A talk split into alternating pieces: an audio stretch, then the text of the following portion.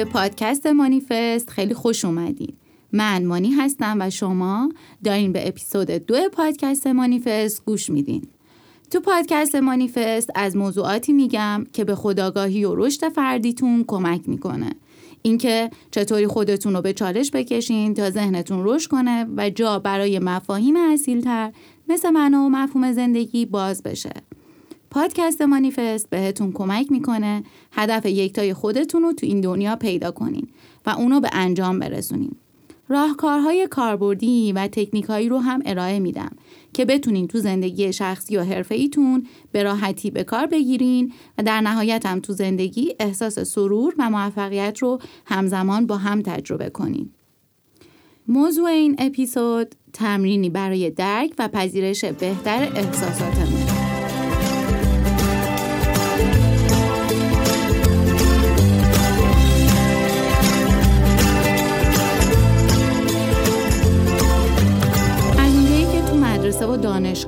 جامعه و حتی خانواده هامون همیشه جای یه سیستم آموزشی تو زمینه توسعه فردی و خداگاهی خالیه بیشتر مواقع در ارتباط با شناخت صحیح خودمون و محیط اطرافمون به مشکل برمیخوریم.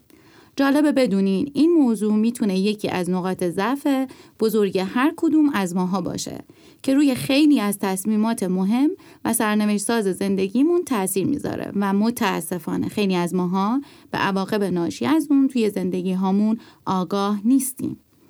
بنابراین فکر کردم حالا که این سیستم آموزشی رو نداشتیم این وظیفه خودمونه که این جای خالی رو پر کنیم و تصمیم گرفتم اطلاعاتم به کمک محتوای این پادکست باهاتون به اشتراک بگذارم.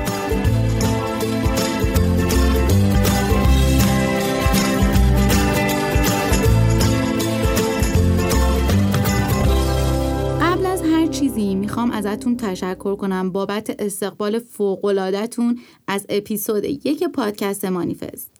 استقبالتون بی نهایت برام ارزش داره و به هم کمک می‌کنه که گام های استوار و موثرتری رو در جهت ادامه دادن پادکست مانیفست بردارم. همچنین بابت تمامی انتقادهای سازندتون نسبت به اپیزود یک ممنونم.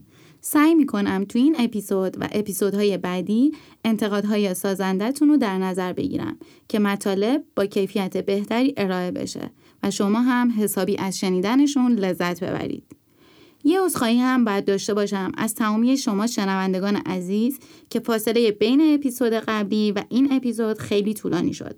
راستش رو بخواین این مدت به شدت برای تولید و طراحی دفتر من موثر با برنامه ریزی مشغول بودم که در واقع مثل یک کتاب پر از دستورالعمل کاربردی بهتون کمک می‌کنه که در کنار محتویات پادکستم خودتون رو بیشتر و بهتر بشناسین. روزانه در جهت رشد فردیتون تلاش کنید و هدفهای یکتای خودتون رو پیدا و دنبال کنید. در پایان این اپیزود به صورت کامل در مورد این دفتر برنامه ریزی بینظیر صحبت می کنم و این محصول فوقالعاده رو بهتون معرفی می کنم.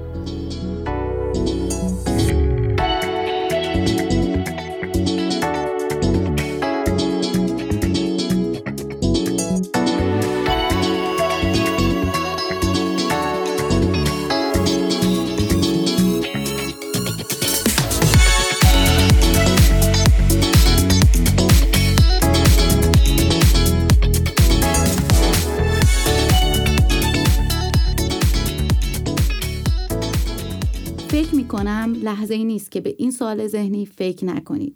اینکه چطوری میشه آدم خوشبختی بود.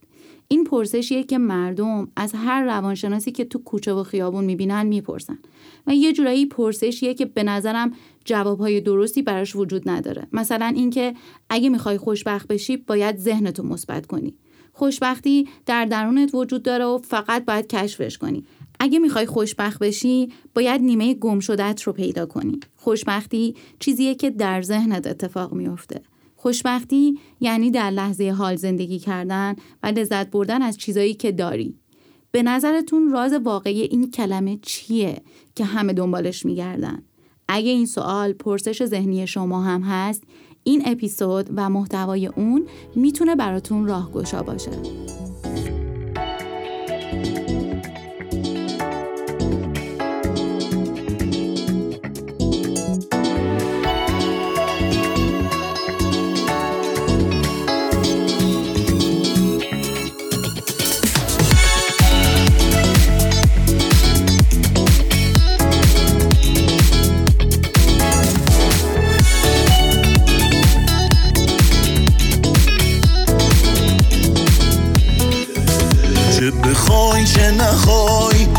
زندگی میره چه بگی چه نگی؟ لحظه میمیره نشه روزی بگی؟ واسه ما دیر زندگی کن گلم برقص بخند بخون ذکرتم بگو نزا خفت کنن. فکرتم بگو پشت سران نبین. فقط به جلو زندگی کن. خب دیگه بریم سراغ موضوعاتی که تو این اپیزود می‌خوام در موردش باهاتون صحبت کنم در واقع این اپیزود یه مینی اپیزود هست که در حالی که داریم سال 1399 رو به پایان میرسونیم ضبط شده اگه یادتون باشه تو اپیزود قبلی در مورد شناخت و پذیرفتن احساساتمون صحبت کردم. یه عالم تکنیک هم معرفی کردم که خداگاهی بهتری داشته باشید. اما وقتی اپیزود قبلی منتشر شد یه عالمه ازتون پیام گرفتم که نمی‌دونید چطوری در مورد احساسات خودتون بنویسید و اینکه اصلا روش صحیح نوشتن در مورد احساساتتون چیه. از اونجایی که حس کردم موضوع احساسات خیلی جدیتر و مهمتر از چیزی هستش که فکرش رو می‌کنید این اپیزود رو در ادامه اپیزود قبلی در نظر گرفتم که بهتون کمک کنه چطوری احساسات خودتون رو درک کنید و در موردشون بنویسید و در نهایت هم بتونید اونها رو ریشه یابی کنید. در همین راستا با مثالهای کاربردی سعی می‌کنم این تکنیک رو براتون شفافتر کنم. خب اول با پاسخ به این سوال شروع می‌کنم. اینکه چطوری میشه آدم خوشبختی بود. در سال 2017 یه مقاله جذاب در ژورنال معتبر Experimental Psychology چاپ شد که به این پرسش پاسخ درست و درمون داده. عنوان این مقاله خیلی جذاب بود. راز خوشبختی، تجربه احساسات خوشایند یا احساسات واقعی. این مقاله دو تا روی کرد به خوشبختی آدم ها رو به آزمایش می‌گذاره. اولیش روی کردی که فیلسوف بزرگ آقای ارسطو بهش اشاره کرده که از نظر ایشون خوشبختی یعنی آغوش باز در برابر تجربه هر طیفی از احساسات. بذارید باز کنم موضوع رو. از نظر ایشون آدم هر چی بیشتر دلش گنده باشه و در برابر احساسات مختلف مثبت و منفی پذیراتر باشه انسان خوشبخت تریه روی کرد دوم به خوشبختی روی کردیه که یک سری روانشناس ها بهش باور داشتن و معتقد بودن خوشبختی از آن کسانیه که احساسات خوب، مثبت و خوشی رو بیشتر تجربه می‌کنن. پس یه بار دیگه دوره می‌کنیم. ارسطو گفته خوشبختی یعنی پذیرش در هم بر همه همه احساسات زندگی. روانشناس ها گفتن نه خوشبختی یعنی احساس عشق و حال. حالا توی این پژوهش اومدن بررسی کردن که نظر کی درست بوده. نتایج این تحقیق جذاب نشون داد حق با جناب ارسطو بوده. خوشبختترین آدم ها در سر و سر دنیا کسایی هستند که احساسات رو صرف نظر از اینکه چقدر خوشایند باشه یا نباشه تجربه می‌کنن. بذارید یه مثال ساده بزنم. هر کدوم از شما ممکنه یه نفر خاص رو خیلی دوست داشته باشید و عاشق ارتباط برقرار کردن باهاش باشید. یه سری افراد میرن جلو چون می‌خوان هیجان مثبت ارتباط با اون آدم رو تجربه کنن. در ضمن می‌دونن ممکنه حتی از سمت طرف مقابل پس هم بخورن ولی آغوششون به سمت اون احساس منفی هم بازه و این رو بخشی از تجربه زندگی تلقی می‌کنن. خب این آدم ها از نظر این تحقیق آدم های خوشبختتری هستند چون به خاطر هیچ احساسی صدی جلوی خودشون نمی‌ذارن.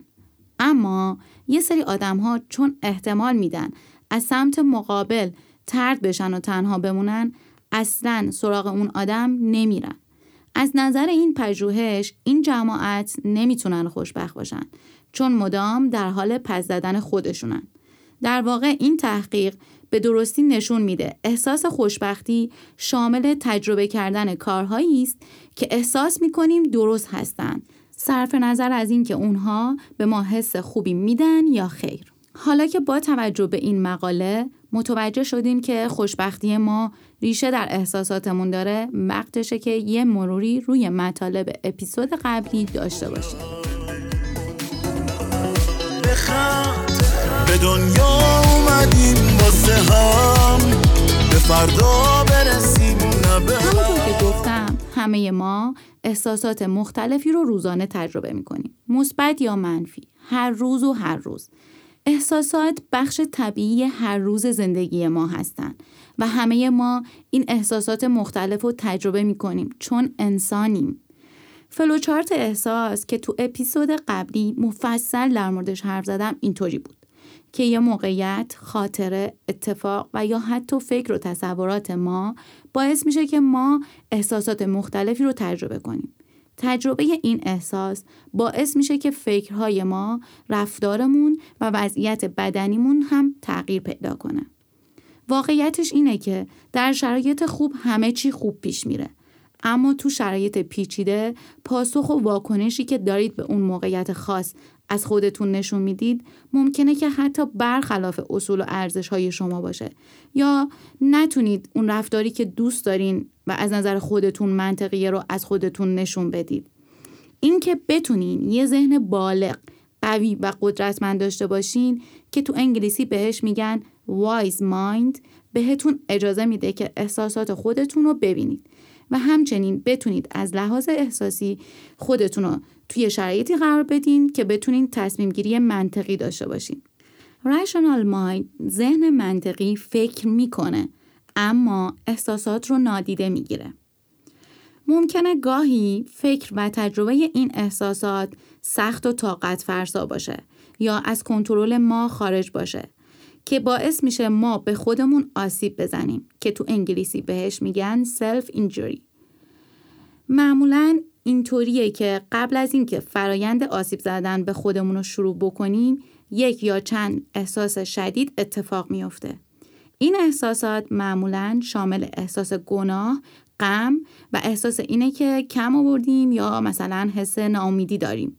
عصبانیت، خودسرزنشی و حس کم ارزش بودنه. این حس غرق شدگی به لحاظ احساسی می‌تونه منجر بشه به یه نیاز عمیق به انجام کاری که شدت اون حس رو کم کنه. یه جورایی علاقه داریم به انجام کارایی که باعث میشه این حس درموندگی احساسی رو متوقف کنه. اما در واقع باعث آسیب زدن به خودمون میشه و ممکنه فقط برای یه مدت خیلی کوتاه به کار بیاد. در مقاله What is Emotion, Regulation and How do we do it بر اساس برنامه تحقیقات دانشگاه کورنل در نیویورک از این صحبت می‌کنه که چطوری به خودمون و دیگران کمک کنیم که احساسات خودمون رو بهتر مدیریت کنیم و در احساساتمون تعادل رو برقرار کنیم. اصطلاح emotion regulation برای کسی استفاده میشه که توانایی این رو داره که بتونه به طور موثر و صحیحی تجربیات احساسی خودش رو مدیریت کنه. می‌دونید یه جورایی هر کدوم از ماها استراتژی های خاص خودمون رو داریم که اکثر مواقع در شرایط مختلف برای مواجهه با سختی ها به صورت کاملا ناخودآگاه در نظر می‌گیریم. بعضی از این استراتژی ها سالمن، بعضی هاشون هم ناسالمن. استراتژی های سالم مثل مدیریت استرس با پیاده روی معمولا آسیب رسان نیستند. استراتژی های سالم باعث میشن که احساسات و هیجانات شدید خودمون رو ببینیم و اغلب مواقع باعث میشه که فهم و درک بهتر و بیشتری از دلیلی که منجر به تجربه اون احساس شده داشته باشیم. آسیب به خود یه استراتژی ناسالمه. استراتژی های ناسالم استراتژی هایی هستن که ممکنه آسیب دائمی از خودشون باقی بگذارن. این آسیب های جدی می‌تونه جسمی باشه مثل زخم های مادام العمر، جراحات یا زخم های مزمن که می‌تونه منجر بشه به آسیب پیش بینی نشده مثل زخمی شدن یا خونریزی خیلی عمیق یا اینکه باعث میشه که ما با واقعیت های بحرانی که نیاز به در نظر گرفتن یا راه حل جدی دارن روبرون نشیم یا دائم در حال فرار از موضوع باشیم که در طولانی مدت می‌تونه عواقب خیلی بدتری رو هم داشته باشه. آسیب هایی مثل سوء مصرف مواد مخدر، الکل از مواردی هستش که افراد معمولا برای حواس پرتی استفاده می‌کنن که میشه همون استراتژی های ناسالم. اگه بخوام از این استراتژی های سالم یا ناسالم جهت برقراری و مدیریت احساسات چند تا مثال بزنم صحبت کردن با دوستان، ورزش کردن، ژورنال نویسی، مدیتیشن، تراپی، مراقبت از سلامت بدنمون وقتی که بیماریم به میزان کافی خوابیدن توجه به افکار منفی که قبل یا بعد از تجربه احساسات شدید پیش میاد توجه داشتن به اینکه وقتی به استراحت نیاز دارین به خودتون یه زنگ تفریح کوچیک بدین و ریلکس کنین همه این موارد از استراتژی های سالم مدیریت و تعادل احساس یا همون emotion regulation به حساب میاد. حالا برعکس اگه بخوام چند تا استراتژی ناسالم نام ببرم می‌تونم از سوء مصرف الکل و سایر مواد مخدر. آسیب رسوندن به صورت ایجاد زخمی در بدن. فرار از واقعیت و انکار موقعیت. پرخاشگری فیزیکی یا کلامی.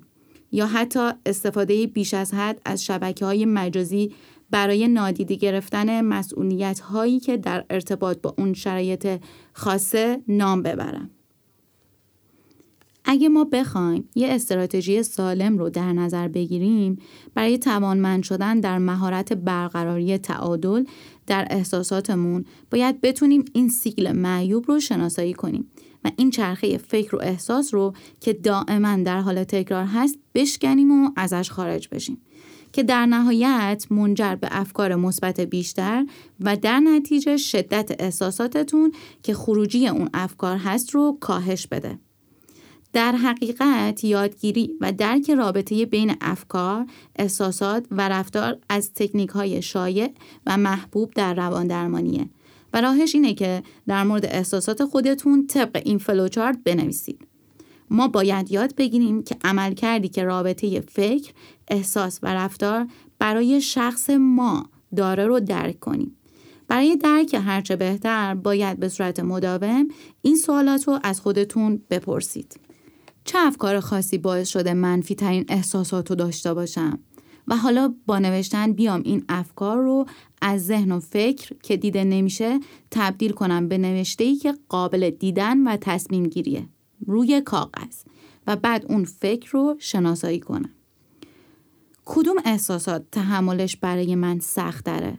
کدوم احساسات رو راحت تر می‌تونم بپذیرم و باهاش کنار بیام؟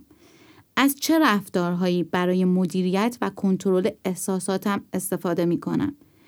اون استراتژی ها در طولانی مدت و کوتاه مدت برای من چه کارکردی داره؟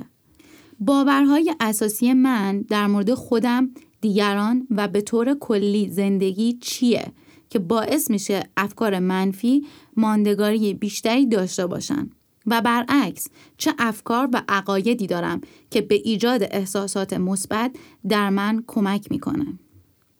در واقع این سوالاتیه که زمانی که شما در مورد احساساتتون دارین می نویسین بعد از خودتون بپرسین. ولی منظور ما فقط نوشتن و ثبت وقایع نیست. در واقع ما باید به شکلی بنویسیم که از اون نوشتن بتونیم به صورت هدفمند احساسات رو ریشه یابی کنیم. برای اینکه دقیقا متوجه منظورم بشین به مثالی که میگم دقت کنید. فرض کنید که به یه مهمونی دعوت شدید که قرار تمام دوستای صمیمیتون رو ببینید و بهتون خوش بگذره. روز مهمونی می‌رسه و شما خیلی شاد و پر انرژی وارد مهمونی شدید. ولی دو ساعت نشده دلتون می‌خواد که برگردید.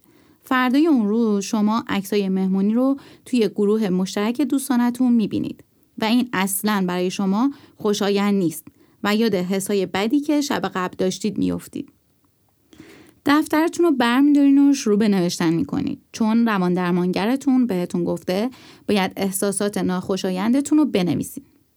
حالا فرض کنید که شخصیت داستان ما اسمش پریاست و سی سالشه. به تازگی از یه رابطه سمی و مخرب چهار ساله بیرون اومده. و وارد فاز افسردگی شده و به این خاطر کمی هم اضافه وزن پیدا کرده. واقعیتش اینه که پریا دوستای خوبی داره.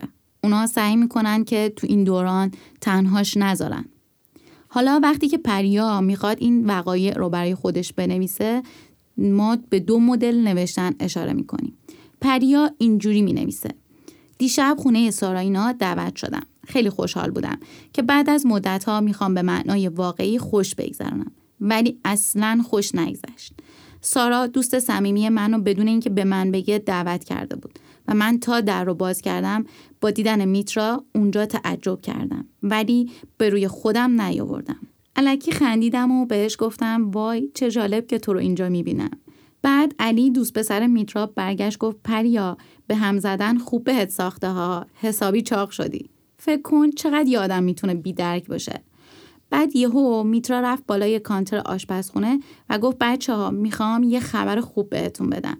من و علی ماه دیگه ازدواج می‌کنیم. دیگه واقعا مهمونی مزخرف شده بود. همه داشتن به سارا تبریک می‌گفتن.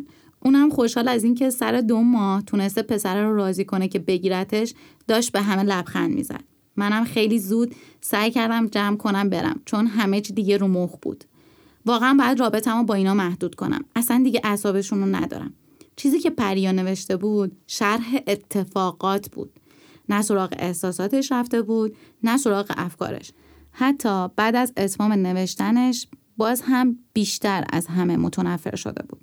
در صورتی که نرفته بود ببینه چرا باید از مهمونی دیشب اینقدر منزجر بشه. حالا میریم سراغ نوشتن مدل دوم. چیزی که می‌تونست به پریا کمک کنه. دیشب بعد از روزای سخت جدایی از سپر خونه سارا دعوت شدم. همه بچه ها خوشحال بودن. منم تصمیمم این بود که حسابی خوش بگذرونم. ولی تا در باز شد و میترا رو دیدم نمی‌دونم چرا احساس کردم به هم خیانت شده. چون میترا دوست من بود و سارا بدون اطلاع من اونو دعوت کرده بود. نمی‌دونم چرا همه احساسات ترد شدن و خیانت هایی که توی این چهار سال دیدم برام زنده شد. تازه داشتم با خودم صحبت می‌کردم که این واقعا خیانت نیست و احتمالا سارا می‌خواسته با دعوت کردن میترا تو این روزای سخت منو خوشحال کنه که علی اون حرف رو زد. واقعا اون حرف منو ناراحت کرد. چون من این چند وقت احساس می‌کنم همه چیزم رو از دست دادم حتی زیباییم رو. نمی‌دونم چرا جدیدن کنترل احساساتم اینقدر سخت شده. از هر چیز کوچیکی ناراحت میشم. باید سر فرصت بابت ناراحتیم با سارا و میترا صحبت کنم و بگم من این روزا خیلی حساس شدم. داستان اینجا تمام نشد. وقتی میترا گفت می‌خواد با دوست پسرش ازدواج کنه خیلی حالم بد شد. با اینکه میترا دوستمه و براش خوشحالم ولی این منو یاد شکست خودم توی رابطم انداخت. می‌دونم تقصیر میترا نیست حتی تقصیر سارا هم نیست. من باید بدونم که الان حالم خوب نیست و زمان نیاز دارم تا از این ناراحتی بیرون بیام. و بتونم مثل همیشه از همه چیز لذت ببرم. بهتره به خودم این زمان رو بدم و این روزا بیشتر مراقب خودم باشم تا زودتر از این حال بیرون بیام. بنابراین اگه بخوایم درست در مورد احساساتمون بنویسیم باید خیلی بیپرده و سریح بنویسیم. اگه احساس حسادت کردیم بگیم احساس حسادت کردیم. اگه احساس شکست کردیم بگیم احساس شکست می‌کنم. با سانسور کردن و قضاوت خودمون چیزی در ما تغییر نمی‌کنه و ما توی خشم، حسادت، غم و اندوه خودمون بیشتر فرو میریم. نباید از واقعیت های انسانی خودمون شرمگین باشیم. باید با پذیرفتن وجود احساسات منفی با روش ها و سوالاتی که از خودمون می‌پرسیم به سمت احساسات مثبت قدم برداریم. نوشتن کمک می‌کنه ریشه یابی بشن و مشکل اصلی حل بشه. باید احساسات منفی رو بشناسیم که بتونیم به سمت احساسات مثبت بریم. حالا اگه بلد نباشیم به روش صحیح در مورد احساساتمون بنویسیم باید چیکار کنیم؟ می‌دونین این توانایی نوشتن چیزی نیست که همه داشته باشن یا همه بلد باشن. یه مقداری زمان می‌بره تا یاد بگیرین. اگه فکر می‌کنید بلد نیستید مدل دوم رو بنویسید، یه چیزی که می‌تونه بهتون کمک کنه اینه که بعد از اینکه مثل مدل یک نوشتین و اتفاقات رو طبق اون فلو چارتی که براتون توضیح دادم نوشتید و توضیح دادید ورق بزنید و فرض کنید اون کسی که اینها رو نوشته دوستتونه و شما نیستید. حالا شروع کنید با دوستتون حرف زدن. توصیه کردن در مورد مشکلاتش. و هر جایی که فکر می‌کنید توی نوشته ها اقراق شده توی قضاوت کردن یا برداشت ها توی اون موقعیت توی اون برداشت ها و قضاوت ها مچ خودتون رو بگیرید. هر چند باری که این کار رو انجام بدین و نوشته مدل یک خودتون رو بررسی کنید تحلیلش کنید کم کم کم کم یاد می‌گیرین که بتونید مدل دوم رو بنویسید و بتونید از نوشته هاتون در مورد احساساتتون به منشأ و ریشه اون احساسات که می‌تونه مشکلات روانشناختی می‌تونه باورهای اشتباه عقاید غلطتون باشه دستیابی پیدا کنین و با اصلاح اونا طرز فکرتون رو تغییر بدین تا بتونید احساساتتون رو تغییر بدید. می‌دونید تغییر دادن احساسات خیلی سخته ولی با تغییر فکر نگرش و بررسی اون می‌تونیم احساسات خودمون رو بهتر و راحتتر تغییر بدیم. اگه بخوام یک کتاب در این زمینه معرفی کنم کتاب تکه های از یک کل منسجم از پونه مقیمی می‌تونه برای آشنایی با افکار و احساسات یه کتاب خیلی عالی باشه که شما با خوندنش می‌تونید خودتون و احساسات خودتون رو بهتر بشناسید. دنیا اومدیم واسه هم به فردا برسیم نبغم نزا آدم حال قشنگ تو هم بزنم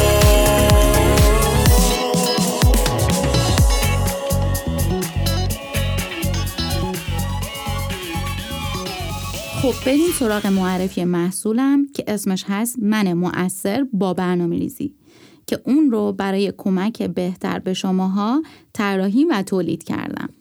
دفتر من مؤثر با برنامه ریزی یک پلنره که علاوه بر این که بهتون کمک می‌کنه برنامه ریزی داشته باشین بهتون کمک می‌کنه آدم مؤثرتر و خوشحالتری باشید خودتون رو بهتر بشناسین و بر اساس استعدادها و ارزشهای خودتون هدف گذاری هوشمند داشته باشین و در نتیجه یک آگاهی صحیح از خودتون بتونید به برنامه ریزی های خودتون عمل کنید. دفتر من موثر با برنامه ریزی مثل بقیه پلنرها مکانیکی و منطقی نیست بلکه شما رو به عنوان یک انسان در نظر می‌گیره که احساسات خودتون رو ببینید و بپذیرید. در واقع این احساسات شما هستند که زیربنای تصمیمات و عملکرد شما تو هر لحظه از زندگیه و در واقع این پلنر به شما کمک می‌کنه که این احساسات رو ببینید و جوری تصمیم گیری و برنامه ریزی کنید که هم منطق رو در نظر گرفته باشین هم احساساتتون رو برای هر ماه صفحاتی رو در نظر گرفتم که می‌تونید در مورد احساسات خودتون بنویسید یا حتی در مورد احساساتتون رنگامیزی کنید. تو هر صفحهش یه عالم نکات کاربردی برای درک بهتر احساساتتون و مدیریتش براتون نوشتم که برگرفته از کتاب های مختلف و مقالات روز دنیاست. با این دفتر می‌تونید هفت عادت مردمان موثر از استیون کاوی رو با تکنیک های کتاب عادت های اتمی از جیمز کلیر رو توی زندگیتون به صورت دستورالعمل اجرایی کنید و در واقع یه جورایی خلاصه و چکیده یه عالم کتاب و پادکست مرتبط با هر بخش از زندگیمونه. این طراحی برای اولین بار به این شکل انجام شده و توی هر صفحه شما می‌تونید با QR code به یه عالم کتاب و پادکست و اپلیکیشن و مدیتیشن مرتبط با هر موضوع مراجعه کنید. این دفتر هم تقویم میلادی داره هم شمسی. تازه مناسبت ها رو هم داره براتون که شما رو از هر سررسیدی بینیاز می‌کنه.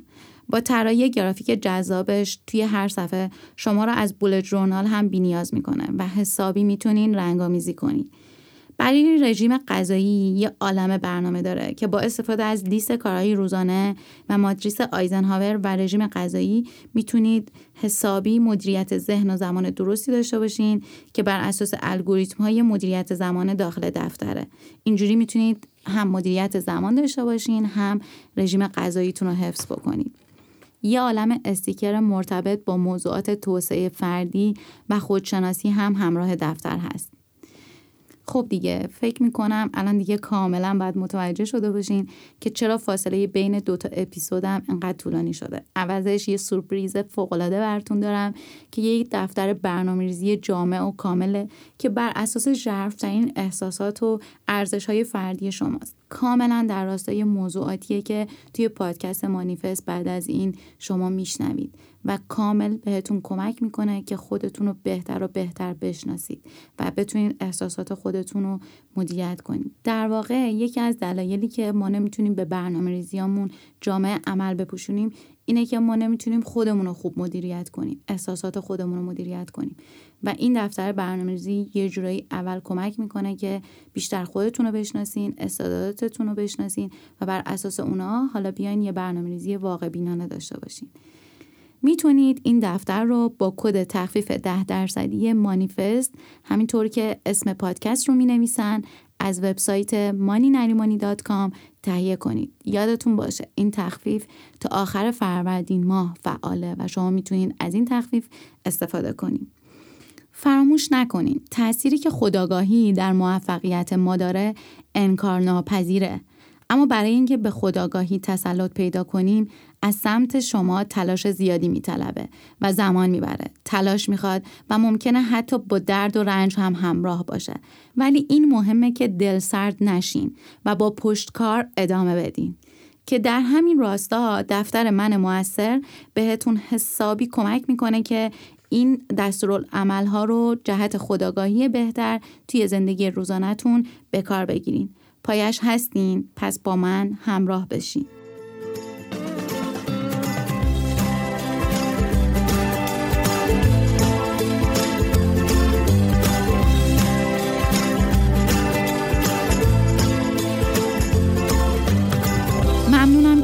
گذاشتین و با من همراه بودین و به محتوای اپیزود دو با موضوع تمرینی برای درک و پذیرش بهتر احساساتمون گوش دادین.